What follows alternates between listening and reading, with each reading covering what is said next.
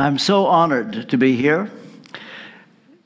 When I found out that Mark doesn't have a different preacher every other week, but I'm the first in some time, I was so honored.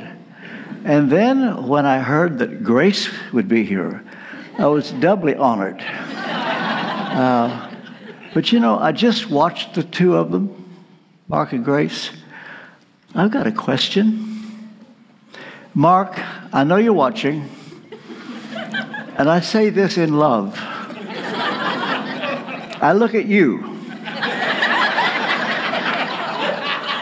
and I look at Grace. I think, how did you get her?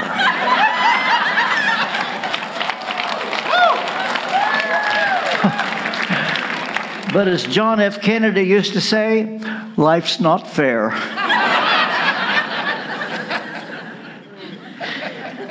It is true that Mark and I are on the same page theologically, and uh, we hit it off quickly.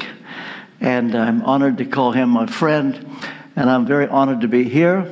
My son TR is here. He travels the world with me, and uh, we're just thrilled to be here. I knew it would be hot, but I wasn't quite prepared for this. I, I, did a tweet this afternoon on the Church of the Laodiceans. They're neither hot nor cold, they're lukewarm. Uh, this place ain't that, I can tell you.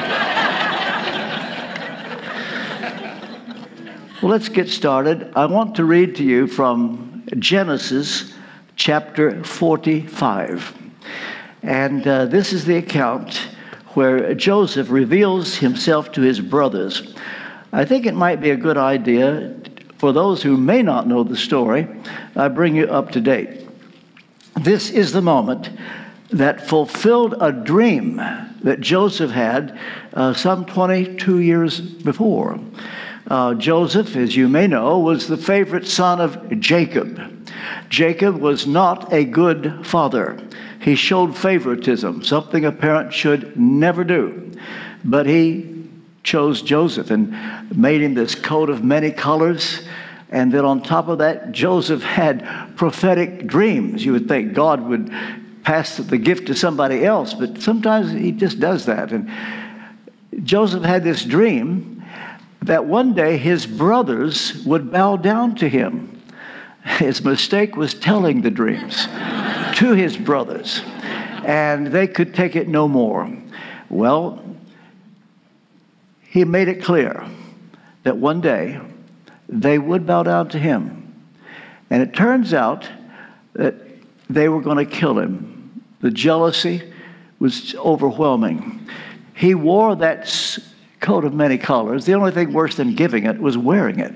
You would think he'd have a little bit of self consciousness, but no, he strutted around in that thing. And so they took that coat of many colors off his back dipped it in blood, and sent it to old Jacob. They were going to kill him, but instead of killing them, they sold him to Ishmaelites, never expecting to see him again. And so when Jacob gets the coat of many colors, he takes the bait and says, It's Joseph's. I will go to my grave in mourning. And the brothers tiptoe away they thought they got away with it. The Bible says, Be sure your sin will find you out. Well, what happened was the Ishmaelites sold Joseph to Potiphar, an Egyptian officer. And Joseph had never worked a day in his life, but now he's got a job. But God was with him, and he did well, and he's promoted to lead the whole household, and he's in charge. What he couldn't have known, that God had a trial for him now, the Bible says if a man is tempted, let no one say that God tempts anybody because you're drawn away of your own lust. But what does happen is that God tests us and allows us to be in a situation. And so, Joseph wasn't ready for Potiphar's wife to start flirting with him. And he kept saying no. And he kept saying no. And no. Most people that I know that avoid an affair do so because they think they might get caught. Well, now, Joseph had the chance for the perfect affair. He's in Egypt. Nobody knows him. Nobody in Canaan would ever find out. She's not going to tell her husband.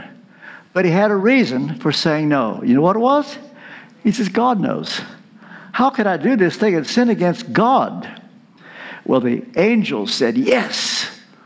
Joseph felt nothing. He could not have known that he was earmarked to be prime minister of Egypt.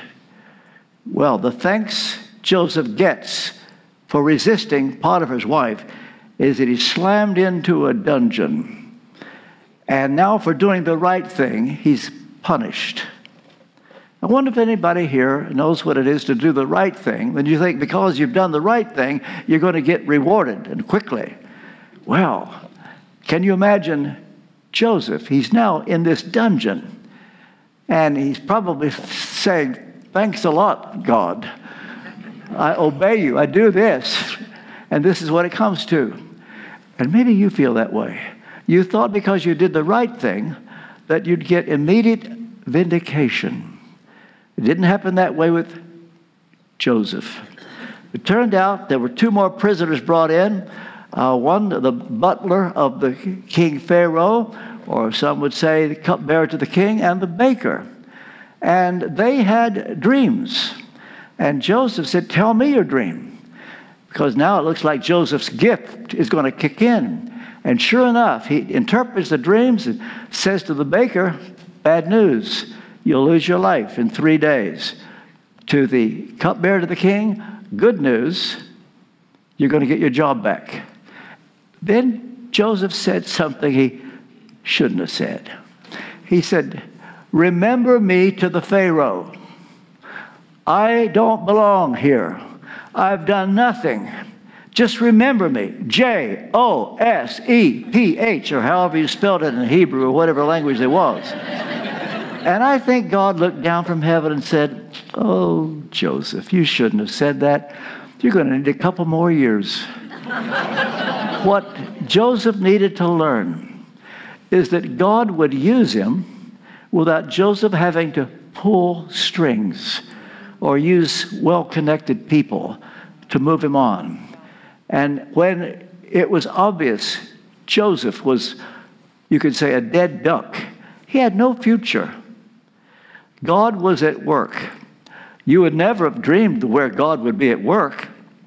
You would have thought, well, God would deal with Potiphar, convict him, or Potiphar's wife, get her to repent and say that he didn't really do it. There was a, if you were imagining how to pray for Joseph, would you have thought to pray for the Pharaoh? But you see, God likes to do big things that no one would have thought of. And the Pharaoh has dreams, and he cannot interpret them. And there's a big commotion. They bring in the astrologers, the magicians, and the cupbearer to the king overhears it. And he says, Wait, wait, I remember my faults. I think I know someone that can help you. Joseph, a Hebrew who had no pedigree and no future. The last person on the planet you would have thought would be influencing the Pharaoh. But you see, you have a gift unlike anybody else's. And you may not think your gift is valuable.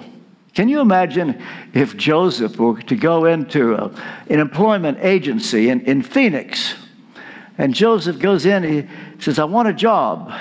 And they interview Joseph. Well, tell us your name. Joseph, good. Uh, what is it you do? He says, Dream. Right.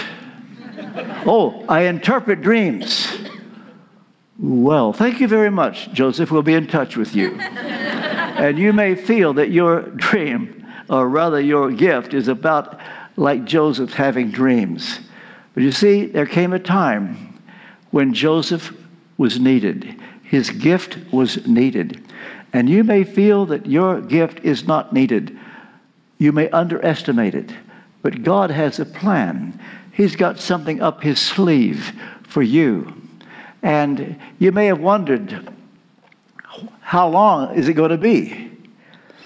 How long you've cried? How long? But you see, God knows where you are. And He knows just what you need. And your time will come. God is never too late, He's never too early. He's always just on time. When suddenly Joseph is told, shave, get dressed, you're going to see the king. Well, fast forward, he interprets the dream. Pharaoh is so impressed that he makes him prime minister, governor of Egypt overnight, just like that. And as a result of that, he now had prophesied to the king and said there's going to be seven years of plenty, seven years of famine. And if you're smart, you'll get somebody in charge to take care of things for seven years. And the Pharaoh said, I don't know of anybody better but you. Joseph wasn't trying to promote himself, didn't cross his mind that the Pharaoh would say that. But anyway, the dream was fulfilled perfectly. And now, into two years in the famine, everybody's feeling it all over the world back in Canaan. And Joseph now sees his brothers coming. They have to buy food. He knows who they are. They don't know who he is. He's speaking through an interpreter. It's been 22 years. And he can't believe it at first, but when he sees them, and there's more to the story, the details I can't go into, but we come now to the point where Joseph knows his dream is literally fulfilled before his eyes. So, Genesis chapter 45, verse 1. Then Joseph could not control himself before all those who stood by him. He cried, Have everyone go out from me. So no one stayed with him when Joseph made himself known to his brothers.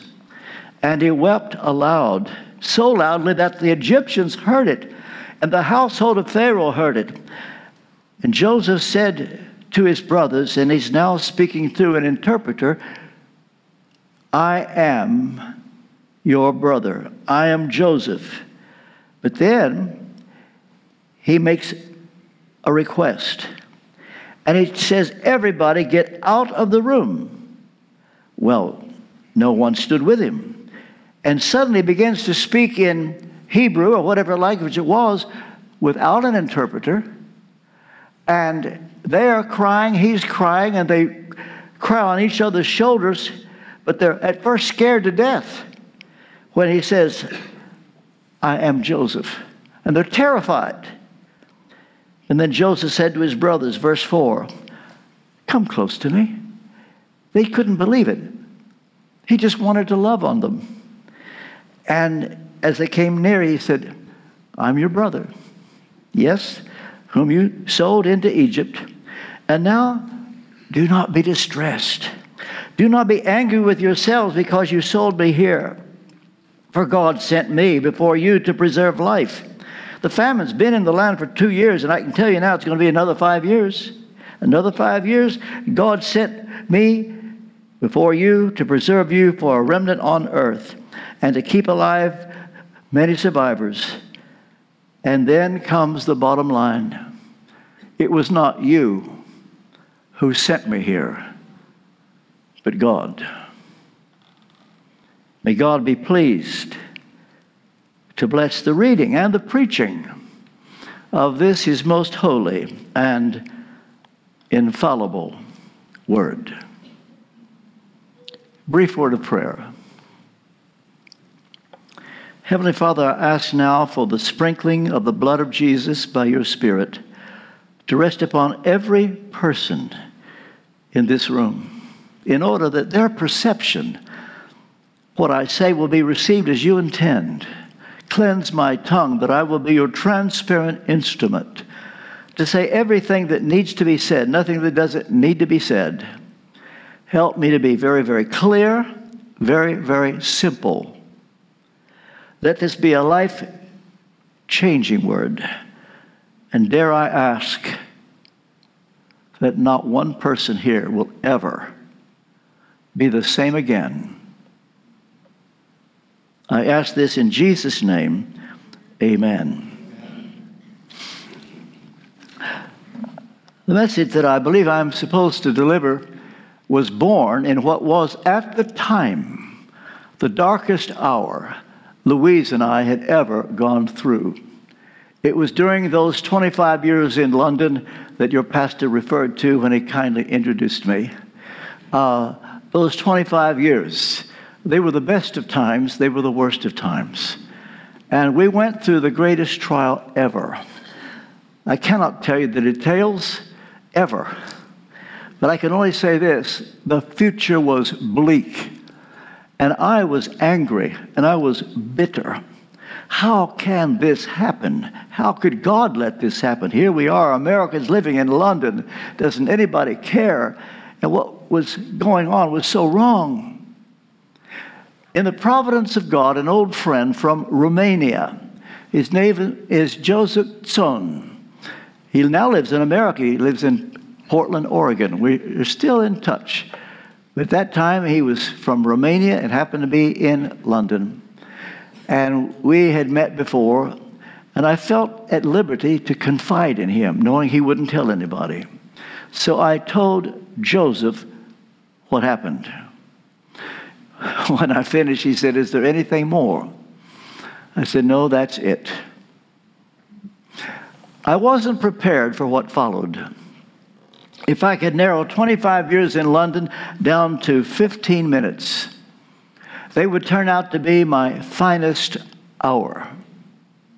It's when Joseph looked at me and said, RT, you must totally forgive them. For until you totally forgive them, you will be in chains. Release them, and you will be released. Nobody had ever talked to me like that in my life. Then I said, Joseph, I just remembered, you know, I, I haven't told you everything. Uh, let, let, let, me tell you more. RT, and he interrupted. And I can hear him now in his Romanian accent. You must totally forgive them. For until you totally forgive them, you will be in chains. Release them, and you will be released. I said, Joseph, I can't. He said, You can, and you must. It's the hardest thing I've ever had to do. Almost certainly the hardest thing you ever have to do. And that's when you let your enemy off the hook and set him free. That's when those who have betrayed you, you pray for them and by the way, when you pray for your enemy, you don't just say, Heavenly Father, I just commit them to you. I just commit them to you. Uh, because you're hoping God will kill them. that is not what Jesus had in mind. He said, Love your enemies and pray for them. And you actually pray for them to be blessed. You say, RT, I can never do that. I understand. It goes right against nature. Now, total forgiveness, you see, is not agreeing with them. Jesus found the woman in adultery and she was set free, but he said, Go and sin no more. So he sided with her in that sense. And so when you forgive your enemy, it doesn't mean you agree with what they did. It does mean that you actually kiss vindication goodbye and you bless them. Now, we've all got a story to tell. If I told you more, you might have a little sympathy with me, but I dare say, if I heard your story, I may blush to think that I suffered at all. In fact, I guarantee there are many here today suffered far more than anything I've gone through. Maybe your spouse betrayed you. Maybe you're the victim of racial prejudice. Uh, maybe your parents deserted you. I could go on and on. And if we heard your story, and we agree nobody in the state of Arizona has suffered like you, and we hear what you've been through, and we ask, what, what do you think of that? We agree that you've suffered more than anybody. Would you then say, well, now, see there? That lets you know what I've gone through, and God would not expect me to forgive that. Listen to me. We all look for a loophole whereby, in our case, we don't have to do it. What you don't realize is the greater the suffering, the greater the anointing. I have one hope that you're going to listen to me. Only one, only one. And that is if somebody here, you want a greater anointing of the Holy Spirit. Now, if you want a greater anointing of the Holy Spirit, stay where you are. You've come to the right place. But you may not like it. It may be medicine, not pleasant. But I can tell you it's worth it all. And I guarantee the day will come that you will be able to say, as Joseph did at the end of his life, God meant it for good, but only to the degree that you let them off the hook and you forgive them totally. Well, you say, RT, I've done that. I believe you. But if I were to be able to show in the next uh, 20 minutes that you haven't totally forgiven after all, would you then do it? That's the deal. Proposition. Because before the service is over, we'll come to decision time, and you can decide if you really want to forgive them. So, what are the proofs, the evidences that you have totally forgiven. You ready? Proof number one you don't let anybody know what they did to you. This is it. Listen. Joseph says, Make everyone go out from me. Everybody leave the room. Members of the cabinet, perhaps standing there or sitting there, the aides, important people, the translator, out. Everybody's out. And now Joseph, with his 11 brothers behind closed doors, says to them, I'm Joseph. They're terrified. Why did he make everybody leave the room? It's because he's going to persuade them to come and live in Egypt. He wants to make sure nobody in Egypt ever gets word of what those brothers had done to him 22 years ago. He realizes that he's popular, he's a hero in Egypt. He saved Egypt. Everybody in Egypt looked up to Joseph. And if they got wind of what those brothers had done to him, they would hate them. And the funny thing is, Joseph, at one time, that's what he wanted. You see, in our initial stages of being hurt, the first thing we want to do is tell everybody what they did to us. We can't wait for the world to know. We cannot bear the thought that somebody could be admired who's hurt us like they've hurt us. Joseph knew that that word would make those brothers unwelcome. He wanted them to be heroes. Proof that you have totally forgiven, you don't tell anybody. Uh, there's two exceptions. One, you need to tell one other person for therapeutic reasons. I told Joseph, find somebody who won't tell. You can tell one not two, not 10, not 500. One. The other exception, I had a woman come in the vestry and she said, They have found my rapist. I said, Isn't that amazing? Yes, but they want me to testify against him in a court of law. I said, Well, you must. Oh, Dr. Kendall, you've taught me to forgive, and I've forgiven him. I said, I believe you, and that's wonderful. You have forgiven him. But this isn't personal. This is just answering their questions. So she did. A crime must be reported. But what's the real reason we tell it? When we get hurt, we're on the phone. Well, here's what happened to me. Here's what they did to me. By the way, how would you like it if God told what He knows about you? what if on this screen were your name and God spills the beans? How many here are ready for the rest of the audience to know what God knows about you? Would you please stand? I got to one place I didn't want to say that because I had somebody stand, but they, they didn't know what I meant.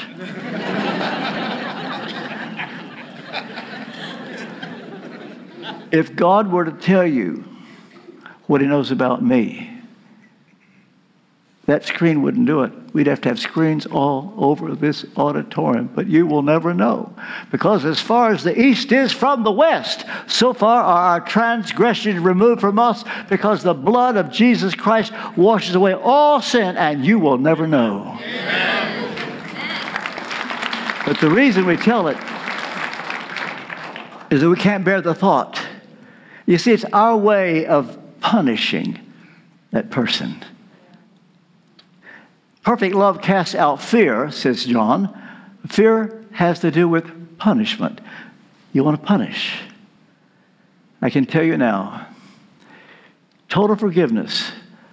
You tell nobody. You can tell God. Psalm 142, verse 1 Pour your complaint out to the Lord. He can take it, He's got big shoulders.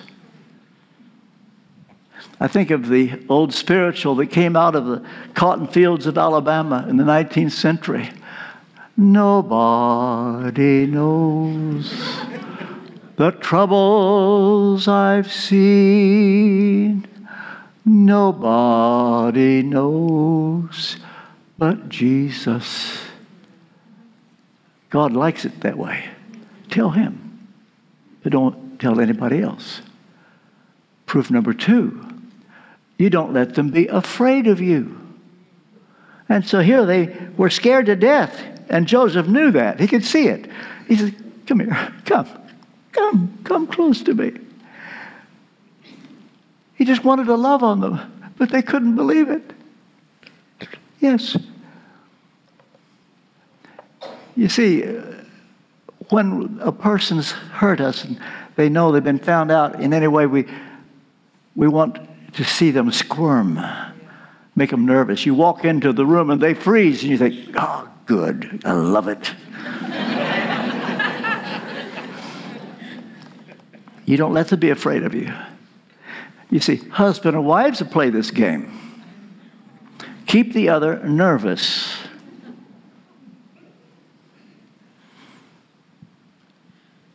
This message could heal any marriage on the rocks by sundown today if both of you will stop pointing the finger. You say, Well, I will when she does. Oh, I will when he does. No, here's your opportunity to show whether you want the honor of God or just to get even. This is why I said this is for the one who wants a greater anointing.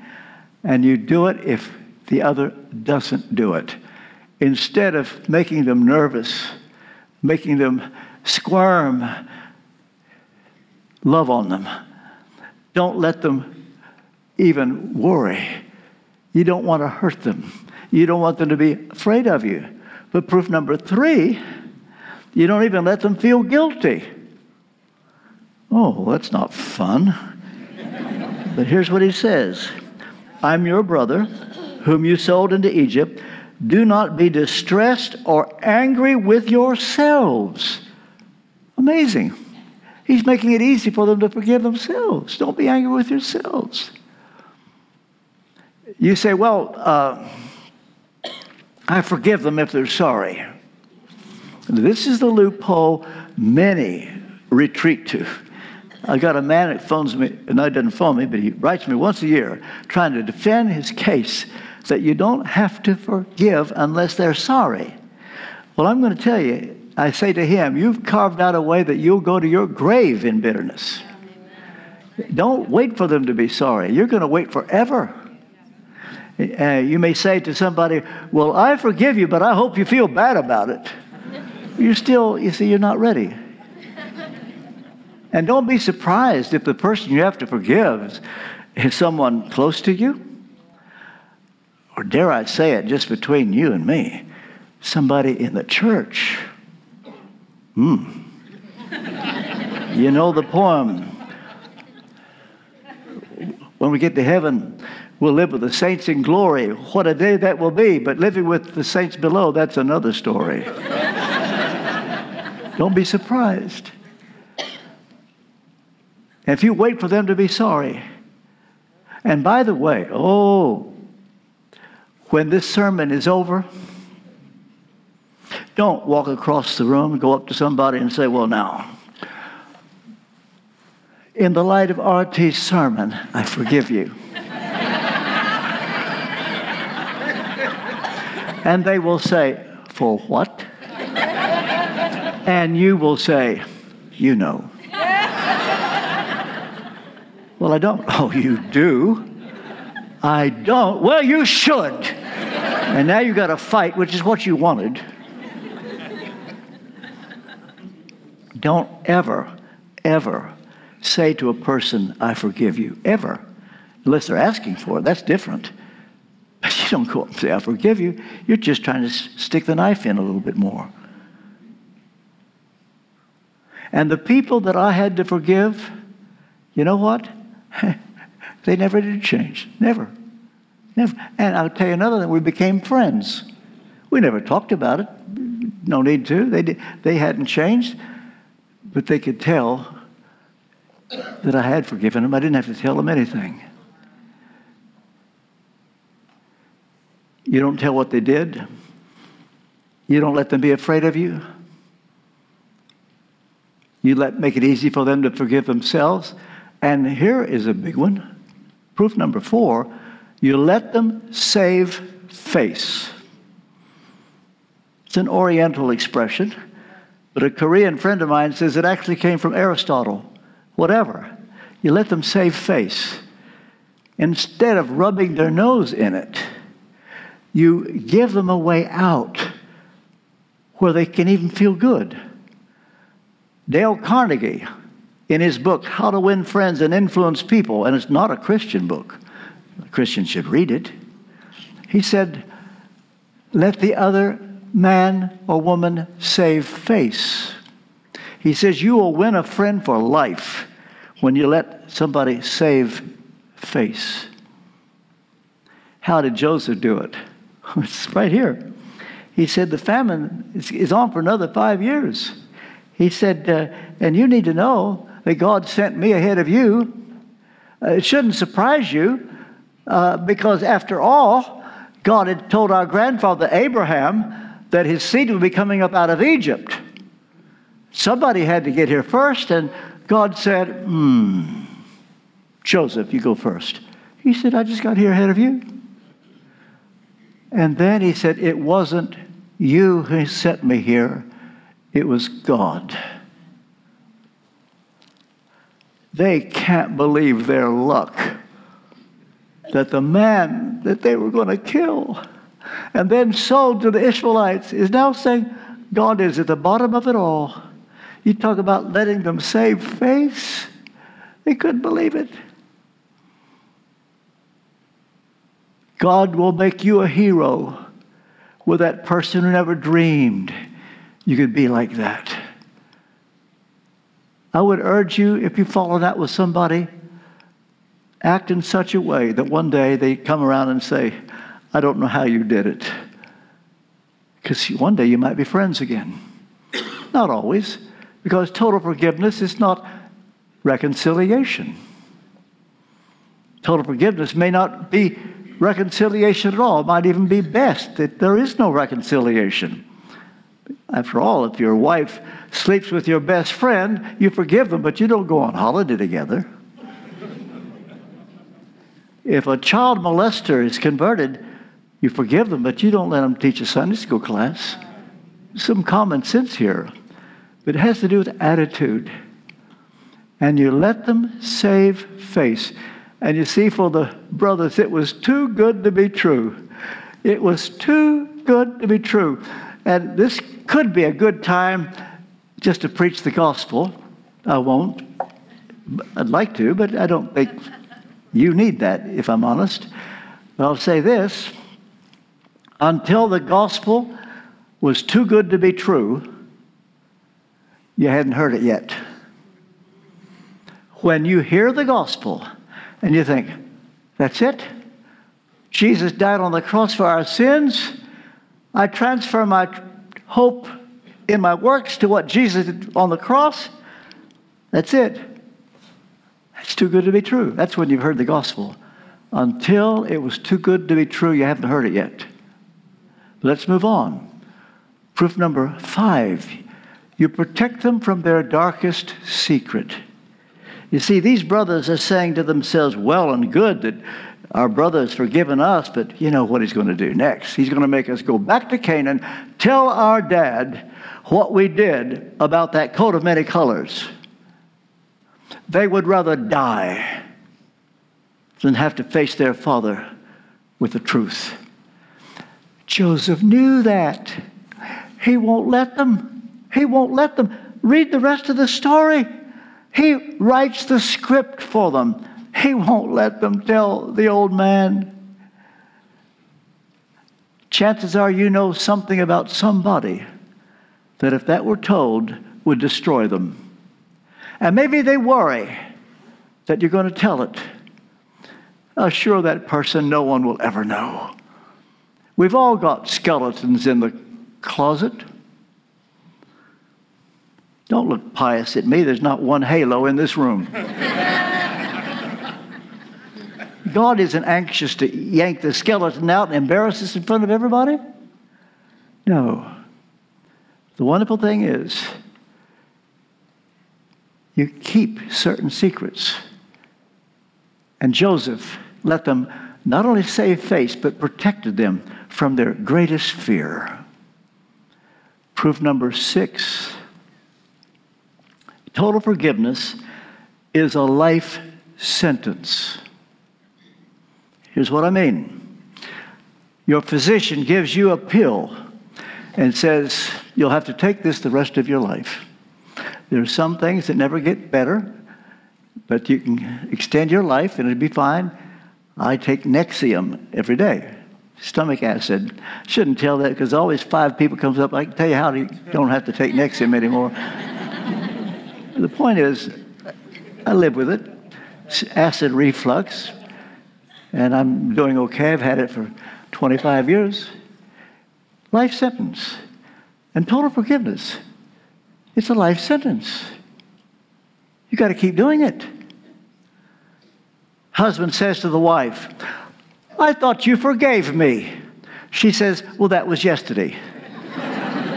Hmm. See, you've got to do it today, tomorrow, next week, next year,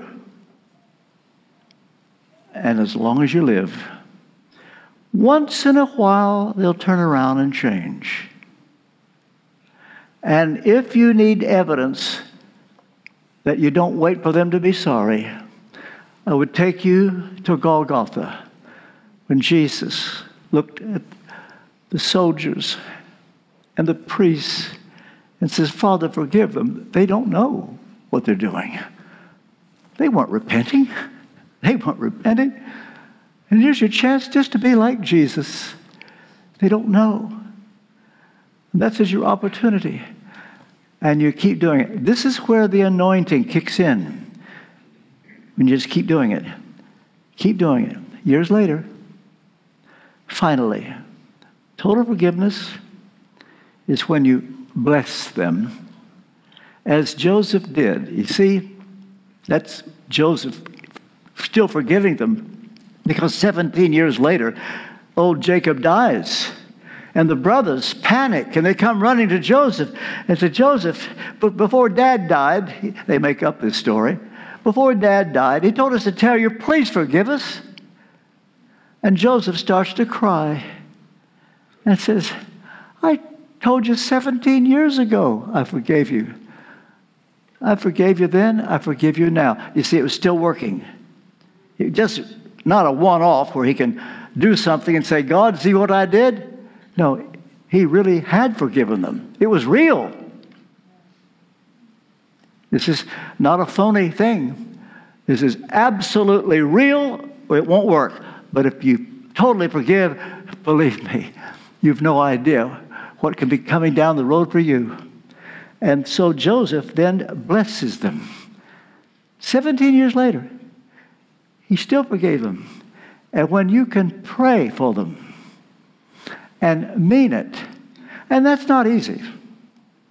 Never will forget we were singing the great hymn in Westminster uh, Praise my soul, the King of heaven. I led the worship in those days. And as we're singing this great English hymn, comes in a person, comes in and sits on the fourth row from the back in the middle. That person has done irreparable emotional damage to one of our children. And I lost it. I, I just had to mouth the words. Then the scripture reading. Then another hymn. And then in those days, the prayer, a long prayer, went seven, eight, ten minutes. I don't know how I did it. I could hardly bear that. How could she be here? What's the matter with that woman? Why should she come? And I'm say, Heavenly Father, we love thee with all our hearts and all that. It was so hard. What saved me was offering time.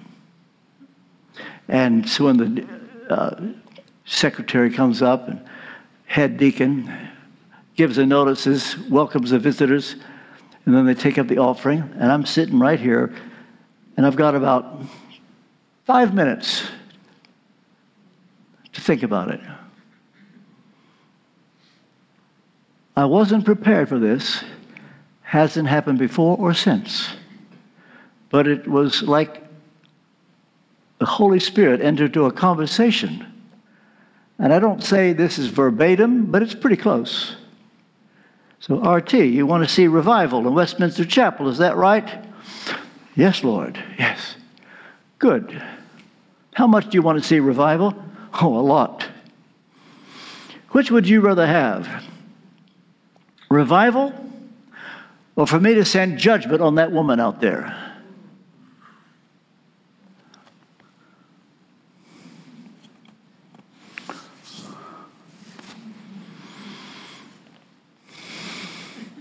revival. Good. Pray for her. I pray for her. Do you mean it? Yep. Say it again. I pray for her. Say it again. I pray for her. Ask me to bless her. Bless her. And what if I answer your prayer and take you seriously and I bless her. Lord, you wouldn't do that, would you? but that's the point. And I, I had to start saying it. I wasn't going to be able to preach that day if I didn't, because the sermon hadn't even come yet. I said, Bless her, bless her, bless her. It was killing me. And I knew God was listening, and He heard my prayer. That woman thrives today whether in heaven I can resist walking up to her and say, I know why God blessed you.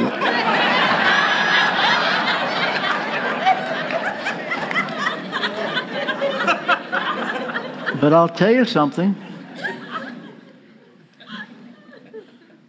From that day, I got more insight into the Bible than I'd ever had before. I've written a few books. People think it's my education. Uh, don't say Oxford, Cambridge, it's Oxford. Now, there are some who've been to Cambridge.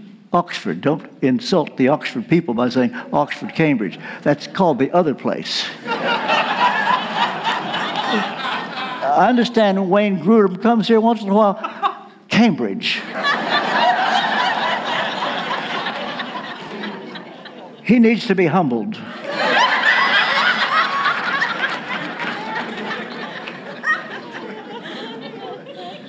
People think it's my education. I'm, I'm telling you, I had nothing to do with that. It's the anointing. Right now, I have more books in me that I will ever live long enough to the thoughts, the anointing.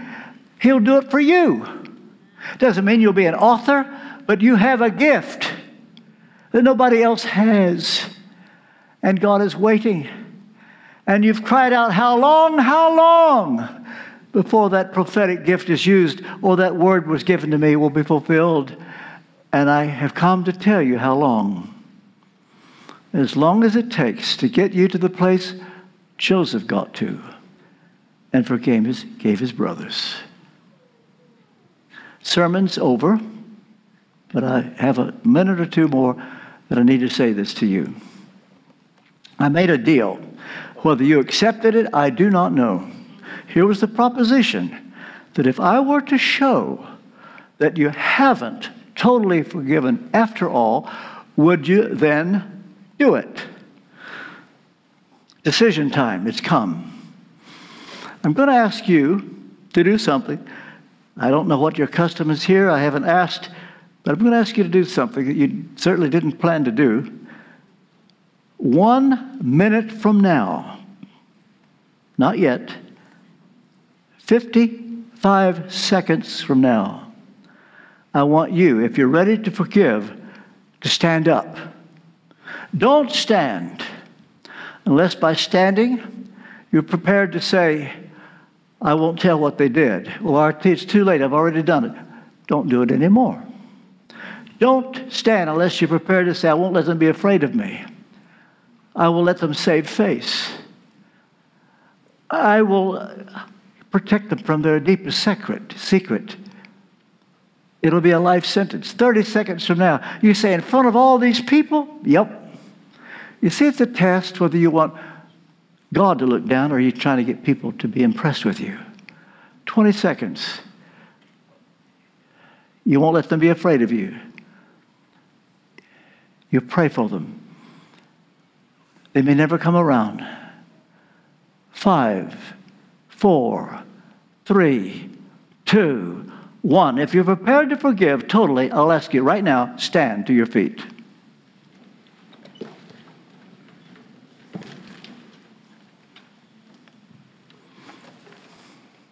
Wait 15 seconds. Anybody else? Don't miss this moment. It may not come around just like this. Seek the Lord while he may be found. Call upon while he is near. Now, to show that you really meant it, I know several are standing and it may not work, but I'm going to ask you now to come to the front right here and stand. Leave the seat where you're st- standing and come down to the front, all of you, and we're just going to pray together. Come quickly. Make room. It's possibly that I shouldn't have done this because I can see it. I can't see too well from the lights, but I, I, I, I want you not to leave until we've prayed. Let me just say what you're doing now is the easy part. The hard part will be tomorrow morning when you're having a cup of coffee. You say, I can't believe I did that. Uh, you talk about it again, you think, what came over me? Now, look, we haven't prayed yet. We're going to go into a covenant. A covenant is a very, very serious thing to do. All covenants in the Bible were accompanied with the shedding of blood. That's how serious it was. Now we're under the blood shed 2,000 years ago. And so you need to say what you mean and mean what you say. I'm going to give you a prayer to pray. Say it if you mean it. If you don't mean it, don't say it. I'm not going to look and see who's praying. It's not between you and me anyway. Maybe I'll never see you again. It's between you and God. If you're ready, you might just put your hands like this and say, Lord Jesus, out loud, Lord Jesus, I need you. I want you. I'm sorry for my sins. I'm sorry for my bitterness. Forgive me. I forgive them. You forgive them. I bless them. You bless them. I set them free. I set them free. I set them free. Come, Holy Spirit. Thank you for your patience with me. As best as I know how, I give you my life. In Jesus' name, amen. I'm finished. God bless you.